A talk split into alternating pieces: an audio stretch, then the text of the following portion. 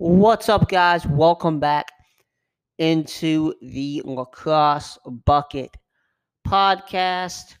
As I mentioned on the last show, which was our uh, Selection Sunday reaction slash first round preview uh, podcast, um, that you know going forward through the uh, through Memorial Day weekend. Um, through the national title games, we would just be going to one podcast a week. Um, and those will be coming out every Wednesday. Um, so, what do we have left? Two weeks. Um, and then, you know, what we're going to do this summer, um, I'll kind of, you know, go, we'll see how things go um, how much news is out there, how much is going on in lacrosse. Um, you know, we do have some some news and notes to talk about here before uh, we get into this weekend's games, um, and, and, and, we'll get right into that. But um, not a ton of stuff going on right now. Um, you know, coaching carousel. We we do have one D three job I do want to talk about, um, and we'll get to here in a second. But you know, I don't think that we're gonna see much of a carousel this year.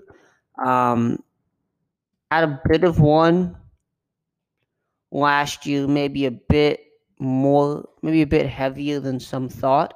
Um, you know, there's one big, big job that I think a lot of people are, are kind of looking at right now as a, as a possible. Uh, you know, some could go down there, um, and we'll talk about that later on this show. Uh, but like I said, one podcast per week through the NCAA tournament, um, and then we'll you know, scheduling wise we'll go from there. But um, we did have games over the weekend, as I mentioned. Well, NCAA tournament games, obviously. Uh, heck of a first round. A lot of great lacrosse was played. We'll get to that um, in a minute, but I do want to get these two uh, kind of noteworthy items out of the way real quick. So, um, first of all, transfer portal. Keegan Khan, senior attackman, at Villanova has put his name in the NCAA transfer portal. Khan, you know, one of the best um, in the Big East over you know his career there at Villanova. Um, it has been you know, one of the top three guys offensively um, the past couple of seasons. Uh, so he he now is, uh, you know, the biggest name I would say. Uh, him and Sean Lulley, um, senior attackman at Penn, are the two big names in the portal. Um, and then we did have a big decision uh, in terms of the transfer market over the past week with Caden Johnson goalie out of North Carolina, um, announcing that he will transfer to Ohio State. Uh, Johnson, if you remember, you know, was the starter for you know the majority of that 2019 season uh, for Carolina, as well as all of 2020. Colin Krieg got the starting nod this year as a freshman. Johnson uh, entered the portal in February and subsequently left the Tar Heels roster after losing that starting job. Um, you know, he's likely going to be the starter there in Columbus for Nick Myers and company next season in 2022. Um, he is a junior this year, so um, I don't know if you know, obviously he played I think one. He didn't appear in any, games this year. I don't believe. Um, if he did, it was one or two, uh, but it was not much at all. As I said, left the team, uh, the roster in February. to enter the portal. Um, you know, so he's got you know what at most two years left there, possibly. Um, that he'll use at Ohio State. Um, know, and when you look at the Buckeyes goalie situation, Alec Van uh, D. Camp, um, who grad transferred from Furman uh, prior to the 2021 season, he's gone. Um, after this year, you've got Skylar uh, Walland, who you know started the first three games in cage. You know, wasn't particularly you know spectacular um, eh, for the Buckeyes. Obviously, with uh, Camp taking over as the starter for the rest of the way. So Johnson, um, you know, who was the best goalie in the portal and uh, is probably gonna be the best goalie transfer um, on the market this summer, um, uh, this cycle, uh, transfer cycle. Um, when everything's all said and done, I would expect him still to be that number one goalie transfer. Um, you know, Buckeyes pick up a big one here, and uh, you know, even though the Buckeyes do lose a bit in front of the cage, um, there, um, you know, the future looks bright with the Buckeyes when you look at some of the younger talent on both ends they had this year, and uh, you know be interesting to see what Johnson does there in Columbus. Like I said, I would expect him to step in and be the starter uh, right away. Now, the one um, coaching bit of coaching news I do want to get to um, Washington College D3 um, has hired John Nostrant as their new head coach. Uh, John Nostrant, many of you might know that name um, legendary high school coach. Uh, he was at Gilman since 2019, uh, but prior to that, he spent 28 years at Haverford School um, there in Pennsylvania. Um, so you know, coached some absolute legends, coached some, you know, you know, legendary teams, if you will. Uh, 13 Inter-Ac uh, regular season titles, four uh, uh, tournament titles, two state titles. Um, you know, just he did a, did nothing but win at Haverford during his time there. Um, certainly, uh, you know, had a great career there, and then um, was pretty successful with Gilman uh, the past couple of seasons. Um, so he's leaving the high school ranks, going to coach at his alma mater, Washington College. Um, you know, when you look at Washington College, um, historically, it's a pretty good program. Uh, we know the war on the shore, uh, Washington College and Salisbury is you know one of the biggest rivalries in Division Three lacrosse. Um, you know, I, I, know some would say overall, um, in terms of just college lacrosse rivalries in general. Um, but when you look at, you know, recently, um, certainly Salisbury, Jim Berkman has a dynasty there, has had a dynasty there. Um, they're a powerhouse, have been for some time. Um, but Washington College has really dropped off, uh, especially the past couple seasons. Um, they went two and six this past year. Obviously, didn't have that historic, uh, didn't have the rivalry game, but um, went went two and six um, in, the games that they did play, that they were able to get in there. Um, and then just looking at the at those schedules, uh, the records the past couple of seasons, it hasn't necessarily been good um, per se uh, the past couple of years. Um, 2020 obviously was the shortened year. You look at 2019, they go seven and nine. Um, seven and nine, four and four in the conference. Um, and when you look at that historic game, I remember that 2019 game. It was still 15 14, double overtime. Salisbury win. Um, so, you know, those rivalry games are, and they were pretty competitive in 2019 overall, despite those losses. Um, but when you look at, I, I think a lot of people, I do this. You look at Salisbury and you look at Washington College kind of um, together and kind of who's in front is where both should be in a sense. Um, if you get what I'm saying there.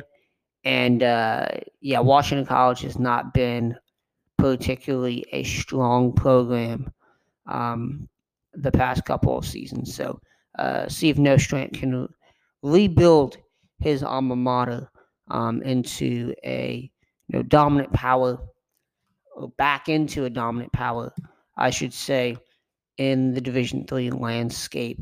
Uh, will be interesting to see who he hires on his staff. Um, I don't. I'm not as um, up to date with the D3 landscape as I am with the D1 landscape. Um, so I don't necessarily know, you know who's on their staff um, necessarily. Um, so if he keeps anyone on there, but um, I do know he had Ricky, he had Rick Sowell on his staff at Gilman. Uh, they played together at Washington College. Is that a guy who comes with him as an assistant, a former D1 head coach? Would he take that job as an assistant there with his old friend as he did at Gilman? I don't know, but uh, you know, could could put together a pretty solid staff there um, at Washington College. So um, you know, definitely you know, thought that was pretty notable news there with uh, you know, legendary high school coach like Nostrant going back to his alma mater. I believe he's in the um, uh, Washington College Athletics All Hall of Fame. Some multiple other Hall of Fames, I think. Uh, Southern Pennsylvania Athletics Hall of Fame, multiple other um,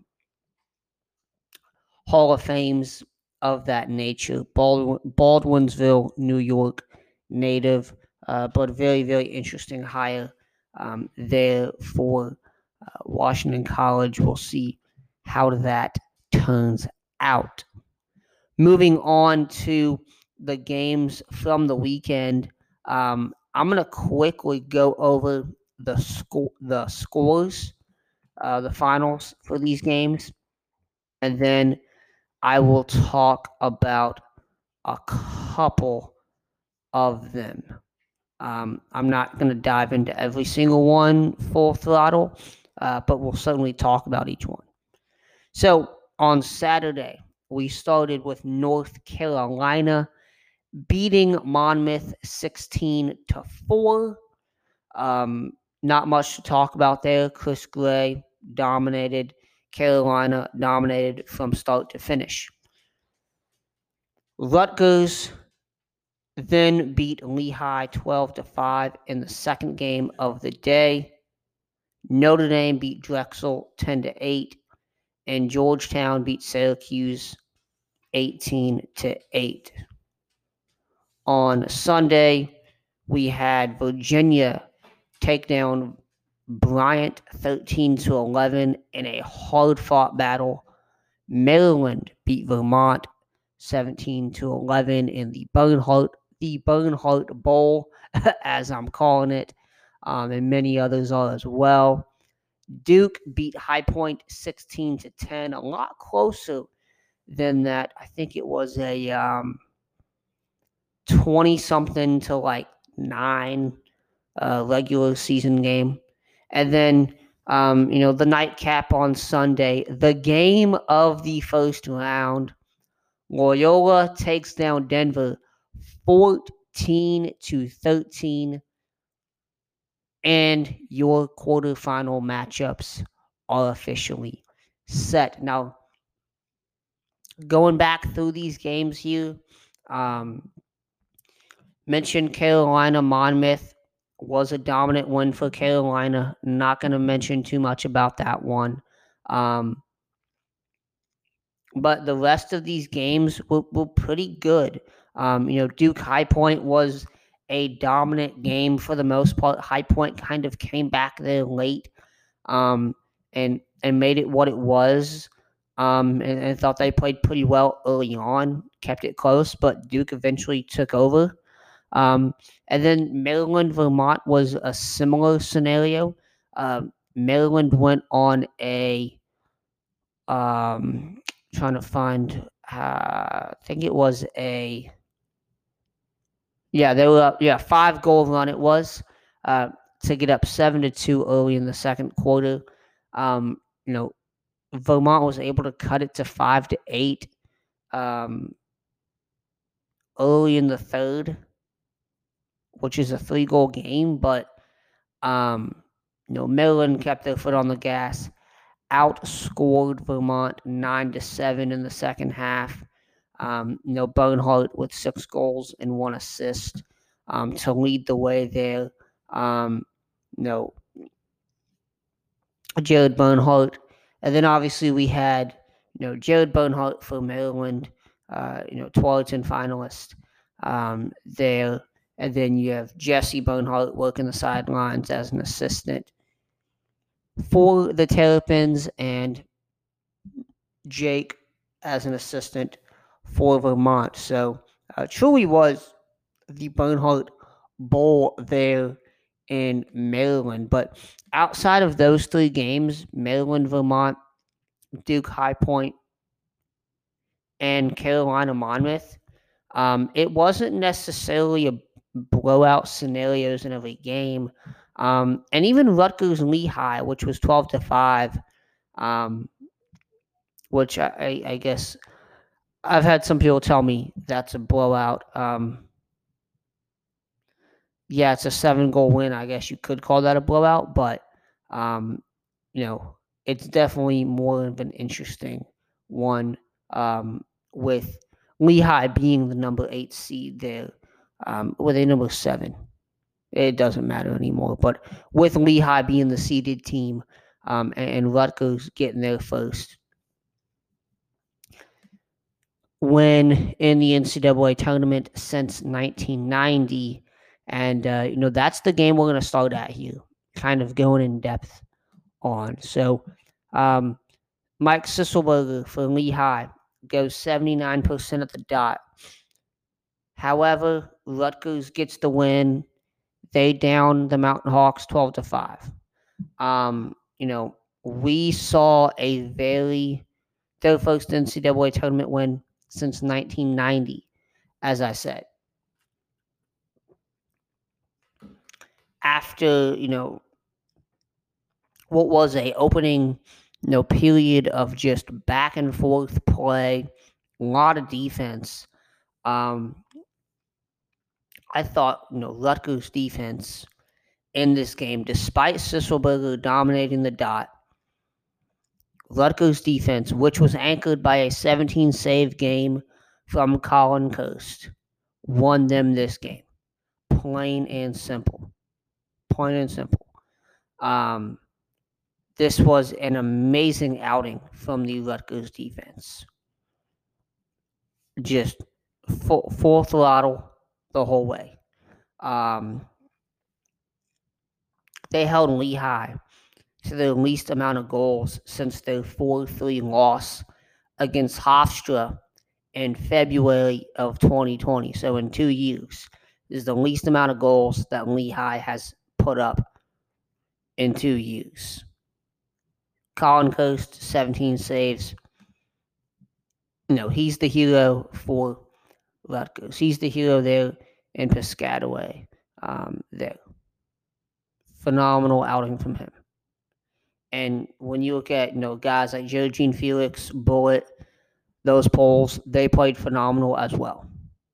Um, offensively, Kieran Mullins, five points on three goals and two assists. Charlon Beatties had three goals and one assist. Coast had three goals this Rutgers defense fueled, um, and they kept on referring to it as they got to NASCAR level. And then, then it was funny in the post game. Um, you know, remarks on, on, on the broadcast that they kept on, uh, you know, Coach Brecht and, and the players all said, no, we didn't get to NASCAR today, um, but we were pretty damn, pretty dang close to it. Um, this is a Rutgers team that obviously we saw them lose to Maryland twice in the season.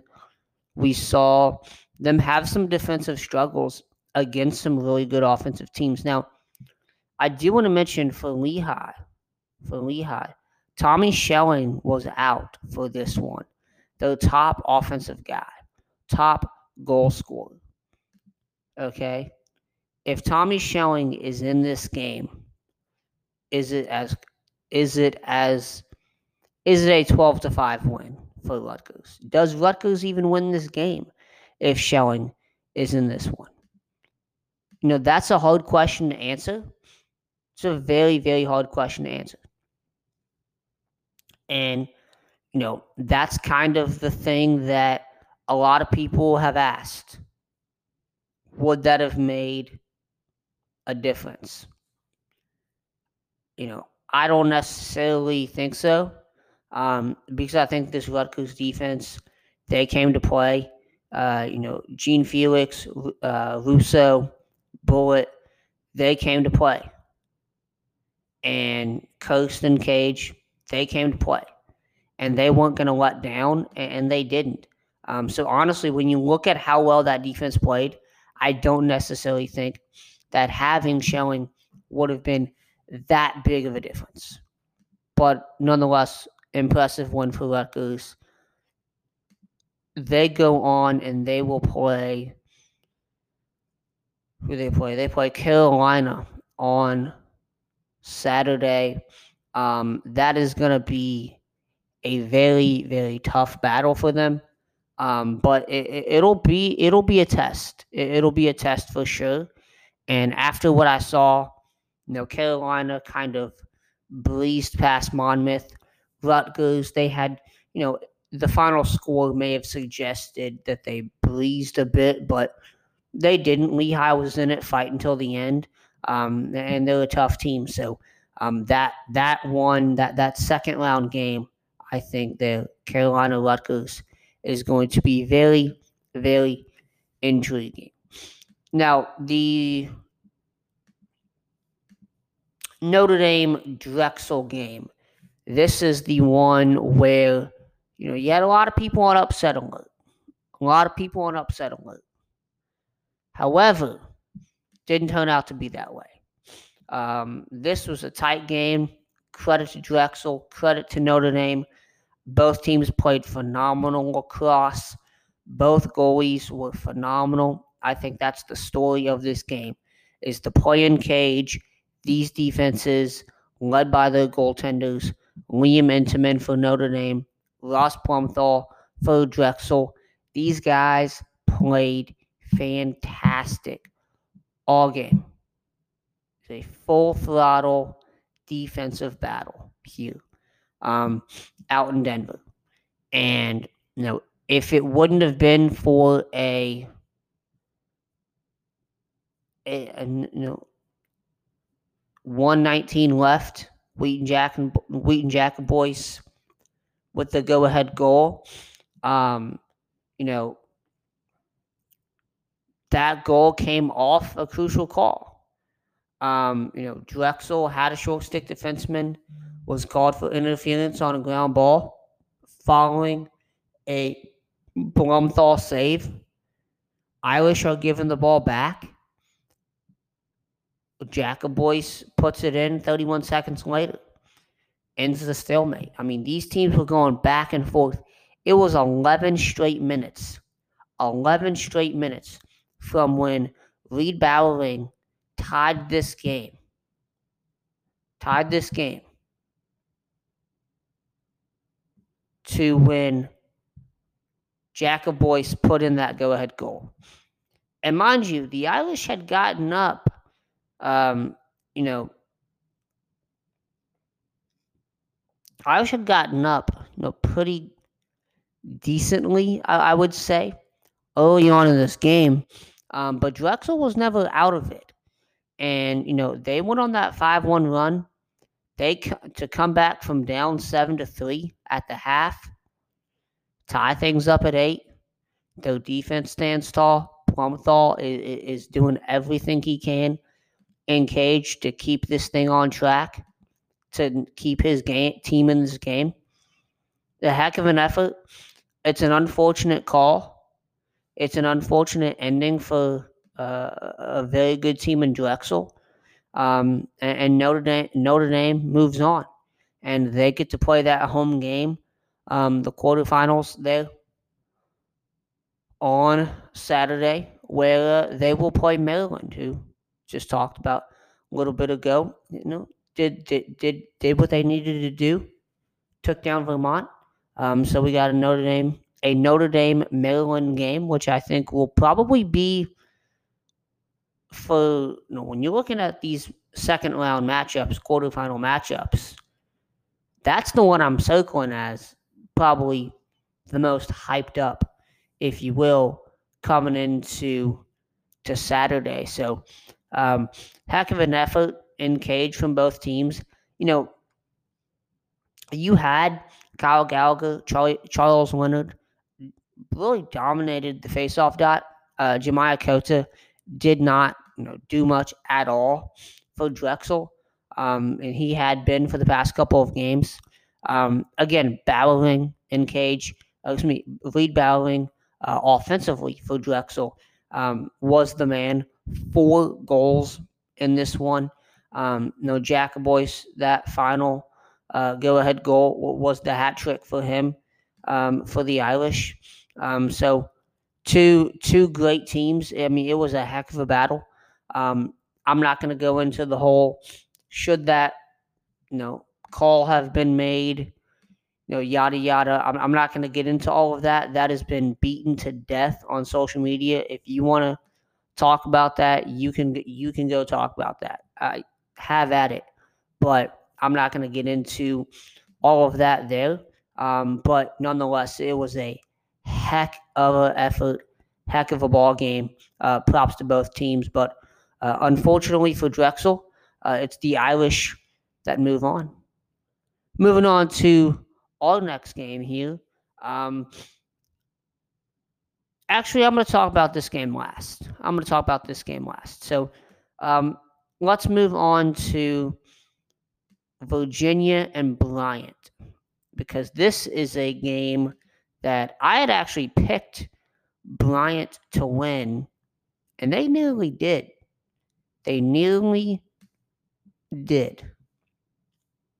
So the Bulldogs, I should say the Cavaliers, pull out the 13 to 11 victory um, as they continue the title defense, if you want to say that. Uh, Virginia, the 2019 national champs.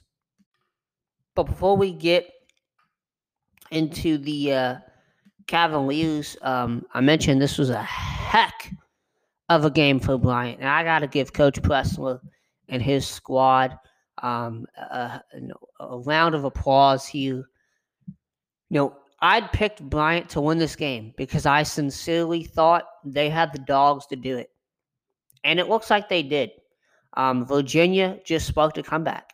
Um, I mean, you had Bryant, you know, you know, Peter Garno, it, it's it's it's a three goal game. Uh, me, Bryant went on a three goal run. Um, you know, to end the second quarter, tie things up at six. Uh, Peter Garno follows up with one of his own, make it a seven six game at the half. Seven six game. I mean, this thing was neck and neck really the entire first half. I mean, I think Virginia, if I'm not mistaken, had a couple um, had a couple uh, goals there to start the thing off, but um, you know, Bryant was never they never trailed by more than three in the first half. And uh, that three goal run made it a one goal, helped make it a one goal game, almost a tie game at the half. And, and Bryant puts together another three goal run in the third. And this time they don't only tie it, they don't make it a one goal game. They take the freaking lead with five minutes left in the contest. I mean, they take a freaking lead to take this game over. However, when you are playing a team like Virginia, you cannot take a play off, cannot take a second off. If you do, they will bite you and they will come back. You won't even have time to blink. And that's essentially what happened here. Virginia, a game clinching five goal run from the 124 mark in the third through the 318 mark in the fourth. So Bryant literally only had the lead for what? Not even a full five minutes of this contest. But again, heck of an effort from the Bulldogs. Um, Virginia, that offense caught fire, and you know, late in the game here, and they were able to uh, take over and, and and get the win. Um, and, and, look, when you look at, at at at the different stats here, I mean, this is not a um, you know, and it was uh, Matt Moore, Connor Shellenberger, uh, kind of sparked that comeback there for uh, the Cavaliers. Um, each had five points off two goals and three assists uh, to lead the Virginia offense. Laviano had three goals, uh, I mean, three points off two goals and an assist. Alex Rode uh, was absolutely peppered by this Bryant offense, who had the ball quite a bit with Jacob Alexander going 16 for 27 at the dot. Um, he's been you know, one of the more impressive uh, face-off guys outside of Zach Cole um, in the NEC this year, and one of the best freshmen at the face-off dot in the nation this year. Um, he did wonders on Saturday, neutralizing Petey LaSalla. Um, I think LaSalla, yeah, LaSalla went 31%, and they pull him, put in Braun, um, who, uh, a freshman as well, Gable Braun, they put him in, and uh, he, he did okay, um, 6 for 11, but um, Jacob Alexander, you know, hats off to him, did a fantastic job. Um, and then you look at Logan McGovern, um, who, you know, was fucking amazing um, there with uh, three goals and an assist. This Virginia defense, you know, I mentioned you had Rode with 18 saves, um, kind of anchored that defense. Um, he, he was peppered a lot, took a lot of shots, but made those 18 saves, made them when they counted. Um, and when you got McGovern, uh, and O'Rourke, you know, shooting on you, and look, O'Rourke didn't even get a goal until I believe it was the second quarter, maybe the third. But they held him without a point for uh, you know quite some time in this game. Um, so able to shut him off after you know he had been having just these outstanding games since coming back from a myocarditis uh, in late April. I mean, he comes back six goals, six goals, four, four, one. I mean, and again, is Virginia a tougher team than Sacred Heart, LIU, Hobart, and St. Joseph's all around? Absolutely. But when you got a player putting up those kinds of numbers against anybody, and you're able to shut him off, uh, shut him down, if you, it's probably a better use of terms, uh, use of words there. Um, that's an impressive performance there. A very impressive game from the Virginia defense. Now, they will go on and play Georgetown in the quarterfinals. Uh, so we got that one coming up there. And you got Rode coming off a big one. And, uh, well, McElroy didn't really need him that much um, against the Georgetown game, and we'll get to that in a minute. Um, another goalie who absolutely stood out this weekend, and uh, y'all already know who I'm talking about. Talking about Sam Schaefer, 16 saves, including one of the, probably the best save. If y'all remember what I'm talking about, hold on. I had to get a drink real, real quick before I talk about this. My thoughts together here. This save that Sam Schaefer made to win this ball game for Loyola was the best save I have seen since Kyle Bernlohr against North Carolina in the 2016 title game. Never mind the fact that Maryland did not win that game. I know, and you know, every single person remembers that game, 2016 title game, as one of the best games of all time, partially because of that Kyle Bernlohr save. This Sam Schaefer save, when I saw that, I literally had flashbacks to that game. And this save might have even been, from a technical standpoint and from an effort standpoint, might have not might not have been as good um, because it was right on the doorstep and it kind of was there already. But uh, we can debate the technicalities and all that. But um, from a, a, a standpoint of this won the game, that might have been better, to be honest with you. Um, so Schaefer obviously ends with that big save, um, which caps off caps off the night for uh, caps off the first round. Um, which like what a better way to cap off the first round than an unbelievable top five save of the past decade. I mean, this is a top five save of the past decade.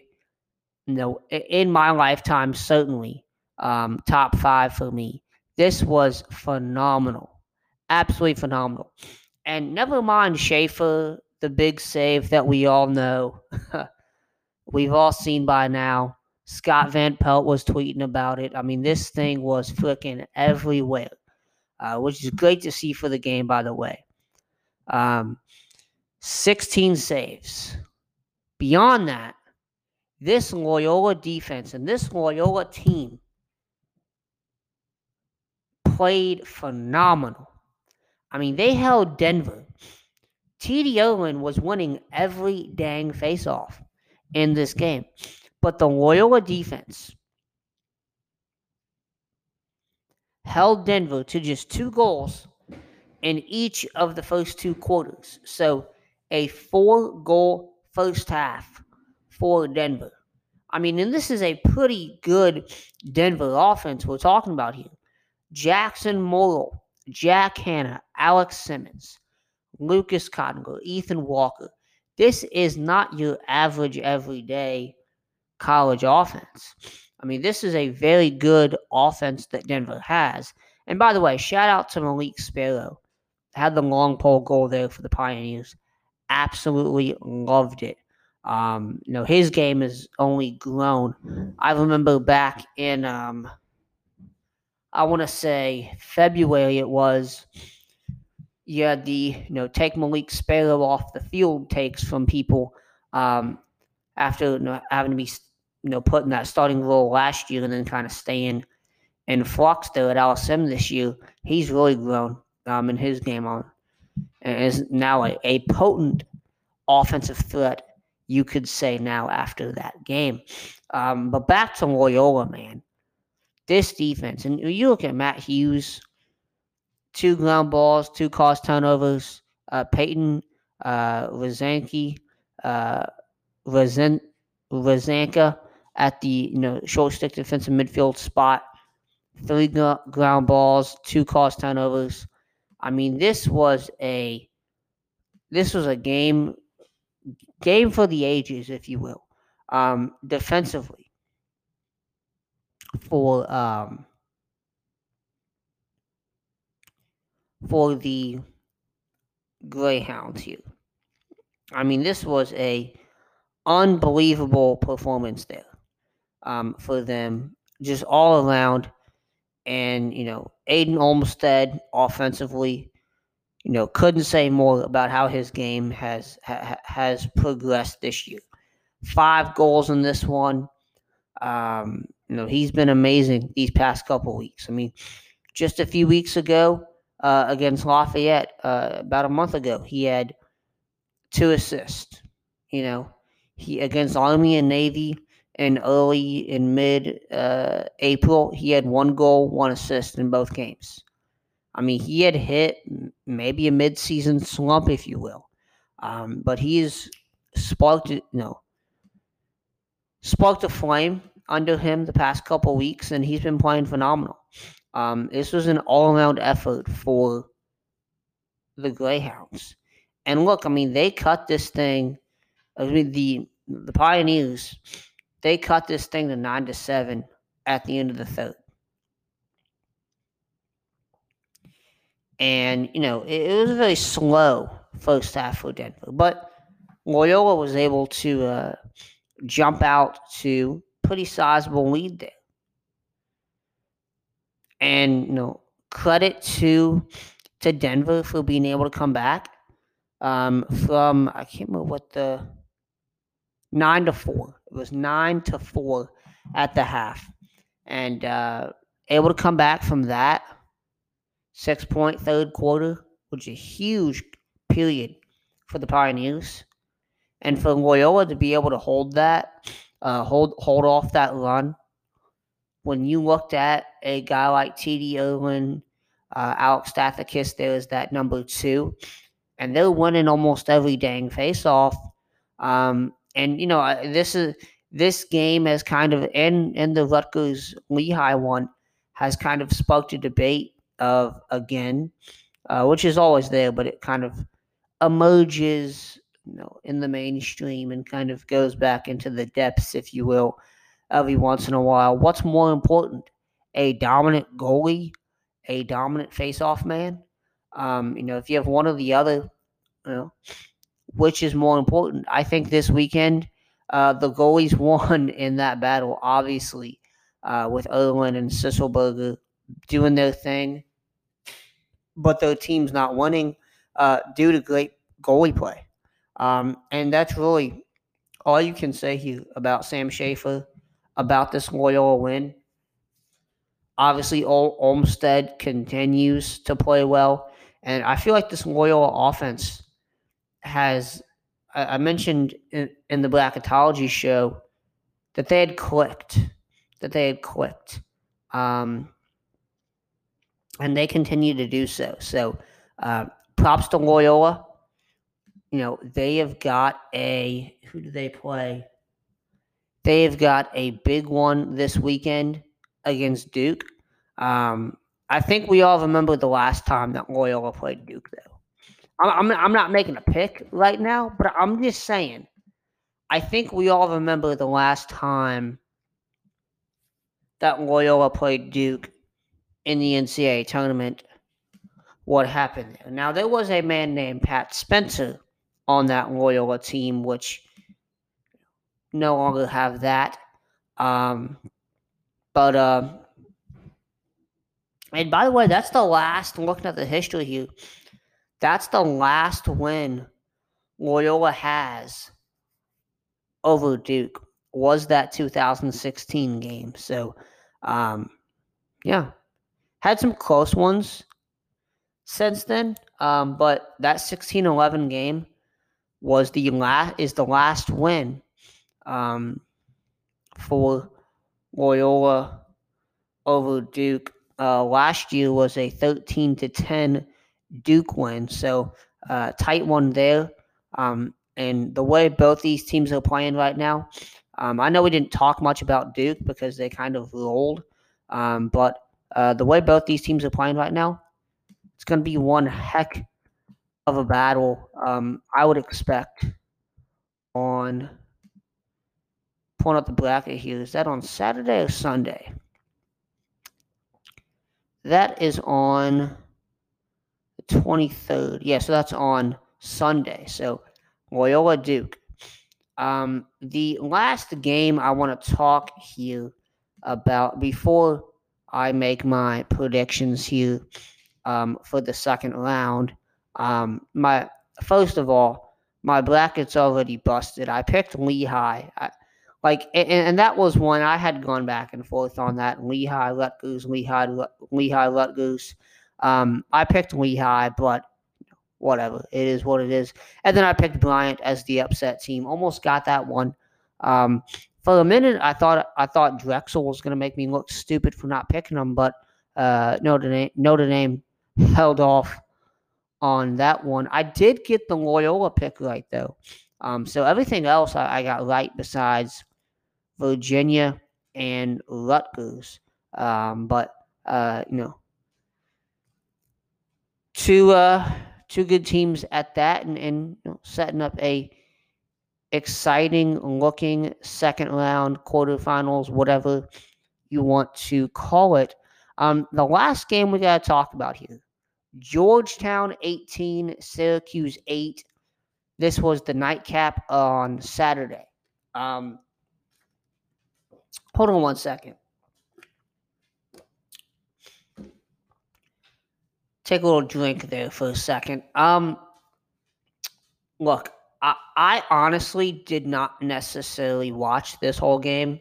I wasn't like tuned in the whole game. Um, obviously, the Georgetown midfield is the better of the two midfields.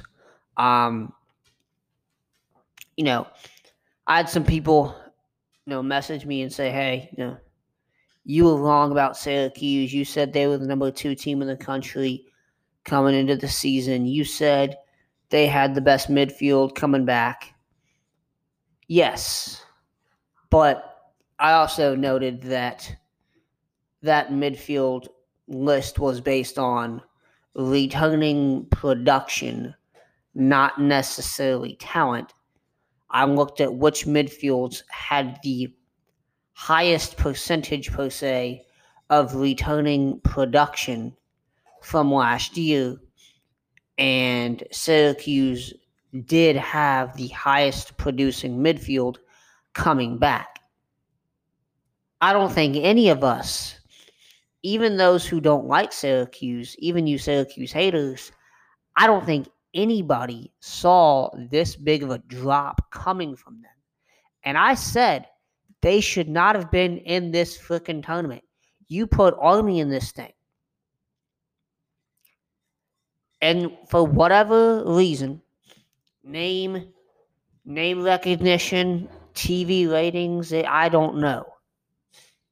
The committee decides to put Syracuse in this thing, and they get embarrassed on national TV in what is possibly John Desko's last game as the head coach of Syracuse. I'm sorry. No, I'm not going to sit up here and call for a coach to be fired. But you can go read the article in Syracuse. I think it's syracuse.com by Brent Axe. Um, his little opinion piece he did over there. Um, I think it's something about it's time for change at, at, at Syracuse for Syracuse lacrosse. I agree with him. It's this is a freaking mess.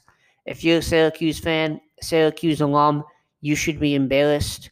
Um, this is absolutely disgraceful for no this Syracuse is excuse me. Syracuse is going down the rabbit hole now. They're going down the path now of becoming the Nebraska of college lacrosse. They are. They just are.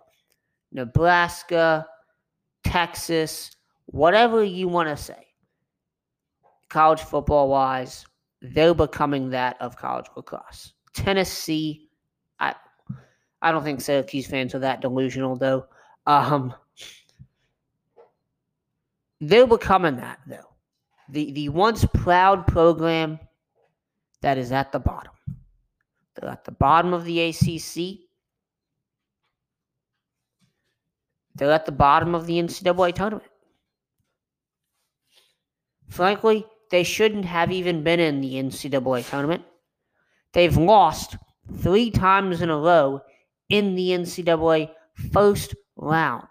They have not done that, I don't think, ever um, in the history of the NCAA tournament. Lost three times in a row in the first round. So for many, it is certainly kind of a doom and gloom view of Syracuse right now. And look, again, I'm not one to sit up here and call for coaches to be fired. I'm not one to sit up here and say, I think that coach is gone at the end of the year. I think that coach is gone at the end of the year. But if you're looking around the college lacrosse landscape, the one program that everyone is pointing to, that there may be a change at the D1 level, it's Syracuse. Whether it's a retiring, whether it's a parting of ways, however you want to put it, put it. I think John Desko might have coached his last game. That might not be, you know, that might not come true. He may be there next year, but certainly as things look at, look right now, there certainly is a possibility for some change to be made there. Um, and you know, that opens the floodgates for a lot of different opportunities there at Syracuse. Um, they've got talented players, no doubt about it. They've got some good players. Offensively, defensively, you know, for next season, got to tighten up. Got to tighten up. And, and, and that Georgetown, you know, we've been talking about Syracuse here, but let's talk about the team that actually won the game. Uh, Georgetown, I mean, that midfield is phenomenal. They played fantastic in this game. I mean, they exposed. You look at Declan McDermott, Dylan Hess. I mean, they absolutely, Graham Bundy Jr., they exposed the Syracuse defense all night long. Dylan Hess with four goals in this one, McDermott with five, and then Jake Caraway leading things from the attack spot with five as well. Um, James Riley goes 50%. Um, you know, Phaup and Varello weren't necessarily terrible, um, but they, you know, Phaup was definitely not Virginia level. Um, you know, him dominating those two games was certainly not that. Um, on Saturday. McElroy had 10 saves in cage. Thought he played well. Thought this Georgetown defense, Gibson Smith and company, McElroy, uh, played well. They absolutely dominated Syracuse. Um, absolutely dominated, them. Um, they really stepped on the brakes and, and never looked back. And uh, Georgetown, uh, we knew coming in this season, was a very, very good team. A team that has the capability to get to championship weekend. That just might be how things shake out. Um, obviously, they got to go through Virginia on Saturday. Um, yeah, Saturday. Got to go through the first. Uh, that'll be the first game actually on Saturday. So uh, the Hoyas got to get through the Cavaliers, the defending champion Cavaliers, uh, if they want to get back to uh, championship weekend, which I don't believe they have ever done. This is their first um, quarterfinal appearance since 2000 and, 2006 um, when they made, yeah, they went quarterfinals, quarterfinals, quarterfinals, like five straight years in the 2000s. Uh, 2002, 2007, quarterfinals each year get to uh, the quarterfinals in 2000. They did make the championship weekend there in 1999. They did make the semifinals in 99. uh, losing to Syracuse in that one because you know, coming in that game gave off a lot of the matchup, I should say, gave off a lot of uh, 1990s, early 2000 vibes. So, um, Georgetown looking to get back to championship weekend for the first time since 1999 after dominating the Syracuse Orange on Saturday. Um, now, moving on here, you know, while we're talking about the quarterfinals, we'll end the show here today on uh, my quarterfinal picks. So, um, my predictions for this weekend um, mentioned didn't pick all of these teams to be there, uh, but this is what we got, and it's going to be a fantastic weekend of lacrosse, um, no doubt about it. So, I'll just go in order based on when these games are played. So um, we're going to start with, uh, you know what, I'll go top of the bracket to the bottom of the bracket. I'll go like that. So um, at the top of the bracket, we've got number one, North Carolina playing Rutgers.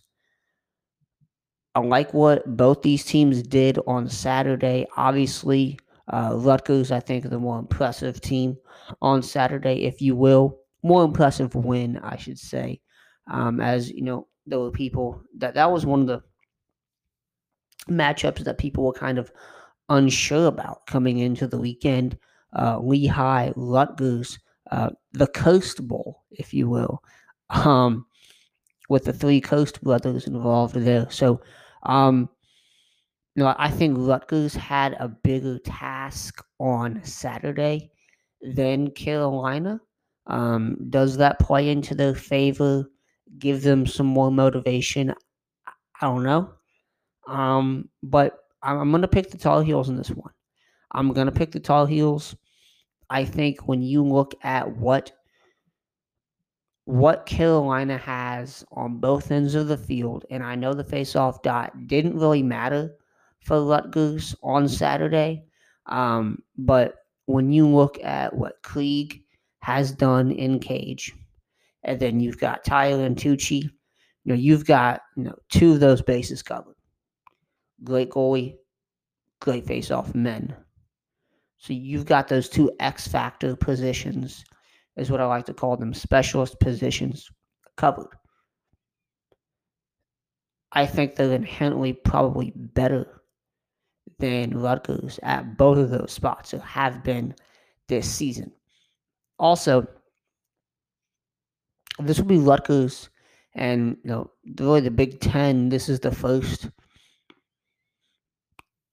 ACC play they'll see this year uh, with Maryland playing Notre Dame as well. So th- this is going to be an interesting one. I-, I think it's probably going to be a close game.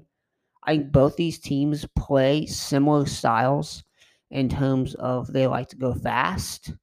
Um, but when you look at what Carolina has with Chris Gray, with how that midfield has developed this season, I think they've just got more there on both ends than Rutgers um, from a talent perspective. I'm taking Carolina in that one.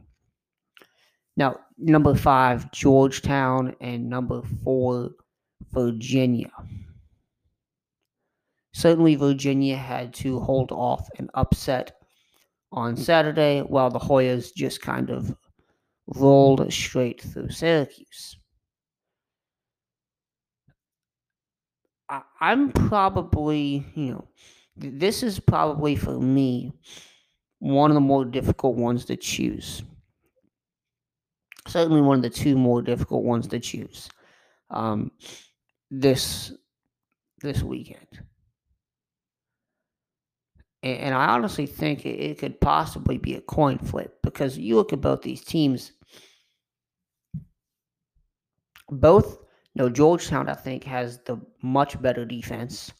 Uh, Virginia, you know, their defense has gotten consistently better as the season's gone on. Saustad was amazing on uh, Saturday. You've seen Kology and those guys really step up. Rode has been good. But Georgetown, I think overall, probably has a better defense with, with Smith and McElroy. Um, offensively, I think both these teams are, are a bit similar in the way they play. Um, I think Georgetown certainly has that edge at the midfield um, over Virginia. You know, when you look at the face-off dot, you know, certainly Petey LaSalla has been a good player, um, and James Riley has been a good player. They've had their ups and downs this season. Um, I think that's going to be an interesting, very intriguing matchup at the face-off dot this weekend. Um, I'm going to take the Hoyas in this one. I'm going to take Georgetown in this one to get to the quarter finals and play North Carolina.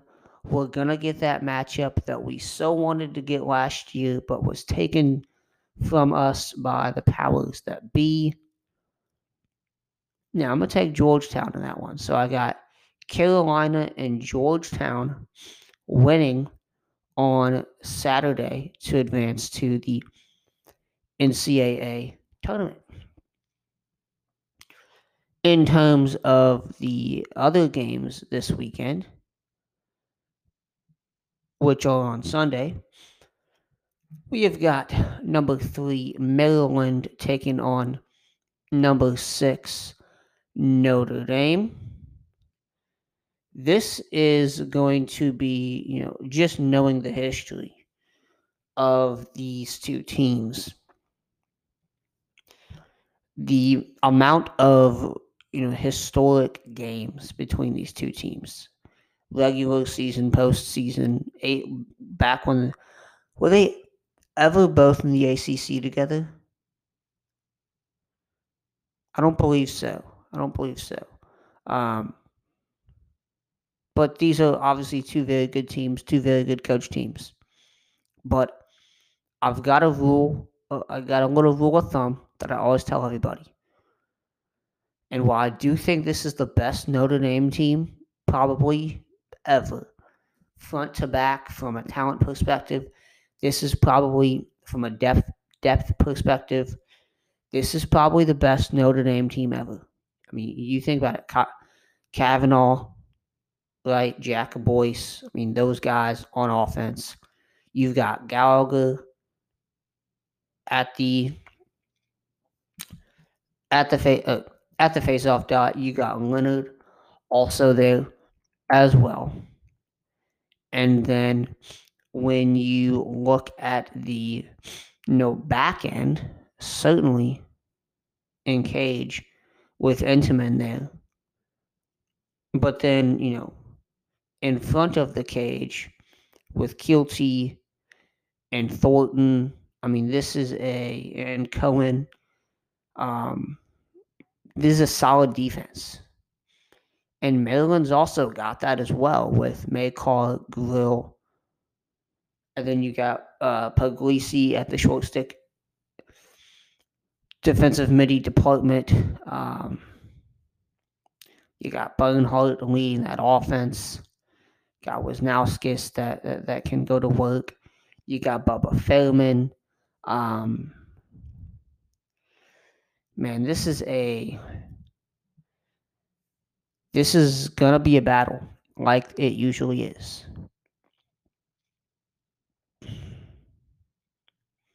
But I got a rule of thumb that you never,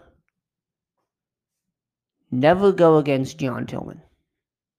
And so I'm going to pick Maryland in this one. Loyola and Duke. I've been on the Duke. I'm not even a Duke fan. Never been a Duke fan. I'm from Kentucky. We, no matter if you're a Louisville fan or a Kentucky fan, Christian Laettner is not really allowed in this state. like I think we used to actually, in some like of the counties that surround uh, like on the border used to have like a some like actually had signs that said, welcome to Kentucky unless you're a Duke fan or unless you're Christian Laettner. Um, you know, so that's basketball. I don't really care about lacrosse, never really have. Um, about lacrosse in terms of who I hate, like, whatever. Uh, I think I've mentioned before I grew up rooting for Virginia just because of uh, the Brattons and Steele Stanwick, uh, but then also got a team, uh, Bellarmine and the SoCon, you know, 15 minutes down the road. Um, and obviously, we've seen a lot of great teams come through, you know, across the board. I mean, Denver, Duke, Loyola's had good teams. I mean, Maryland, Carolina. I, have I've been caught rooting for pretty much everybody at some point in time throughout my lacrosse watching career, um, if you want to call it that. Um, and I've really liked this Duke team this year. Like I, like ever since Michael Sowers said I'm coming to Durham, I I've really liked this Duke team. I, I've said this is a team that has the ability to win a national championship. I think Loyola, the way they're playing right now, could throw a wrench in those plans. You look at Schaefer and Cage. If Olmstead continues to do what he's doing offensively with the supporting cast that they have, I think this is a Loyola team that can very well beat Duke. Uh, but like I said, they haven't beaten Duke since 2016. And I think it's going to be at least another year or match, you know, whenever that matchup comes. I don't know. Will they play in 2022 regular season? We don't know that. But I think they're going to have to wait a bit longer till they beat, beat Duke again. Because I'm going to take the Blue Devils here. You know, I think it's going to be a close game. It's going to be be an exciting game. I think all these games uh, have the capability to be overtime contest. Um, and Loyola Duke is certainly not, you know, exempted from that thought. Um, so I'm picking Duke here. I'm picking Duke. Um, essentially, I'm I'm picking with my I'm staying with my uh, staying with my original semifinal picks, which was Carolina, Georgetown, um, Maryland, Duke. Um, if you looked at my picking the NCAA tournament article I did, I kind of went through um, you know, how I filled out my bracket. Um, that's that's the semifinals I had um, set up. Carolina, Georgetown, and uh, Maryland, Duke, and then I think I, yeah, I had Carolina, Duke in the title game with Carolina winning. I'm gonna stick to that as long as uh, as that's the case. Obviously, got some wrong in the first round. Um, in terms of picks, but you know, whatever. We had some great games. That's all I care about. And we're going to have some great games this weekend as well. As always, thank y'all for listening, uh, tuning in. Again, uh, we'll be back here next Tuesday night as well uh, to recap the quarterfinal round and go through some any news and notes um, that emerge uh, over the next few uh, next few days, next week, um, in the college lacrosse realm. Until then, enjoy the lacrosse and go to lacrossebucket.com to check out all your latest news and notes from around the college lacrosse landscape. Connect with us on social media at lacrosse bucket on Twitter, Facebook, and Instagram. Have a great rest of the week and enjoy the lacrosse.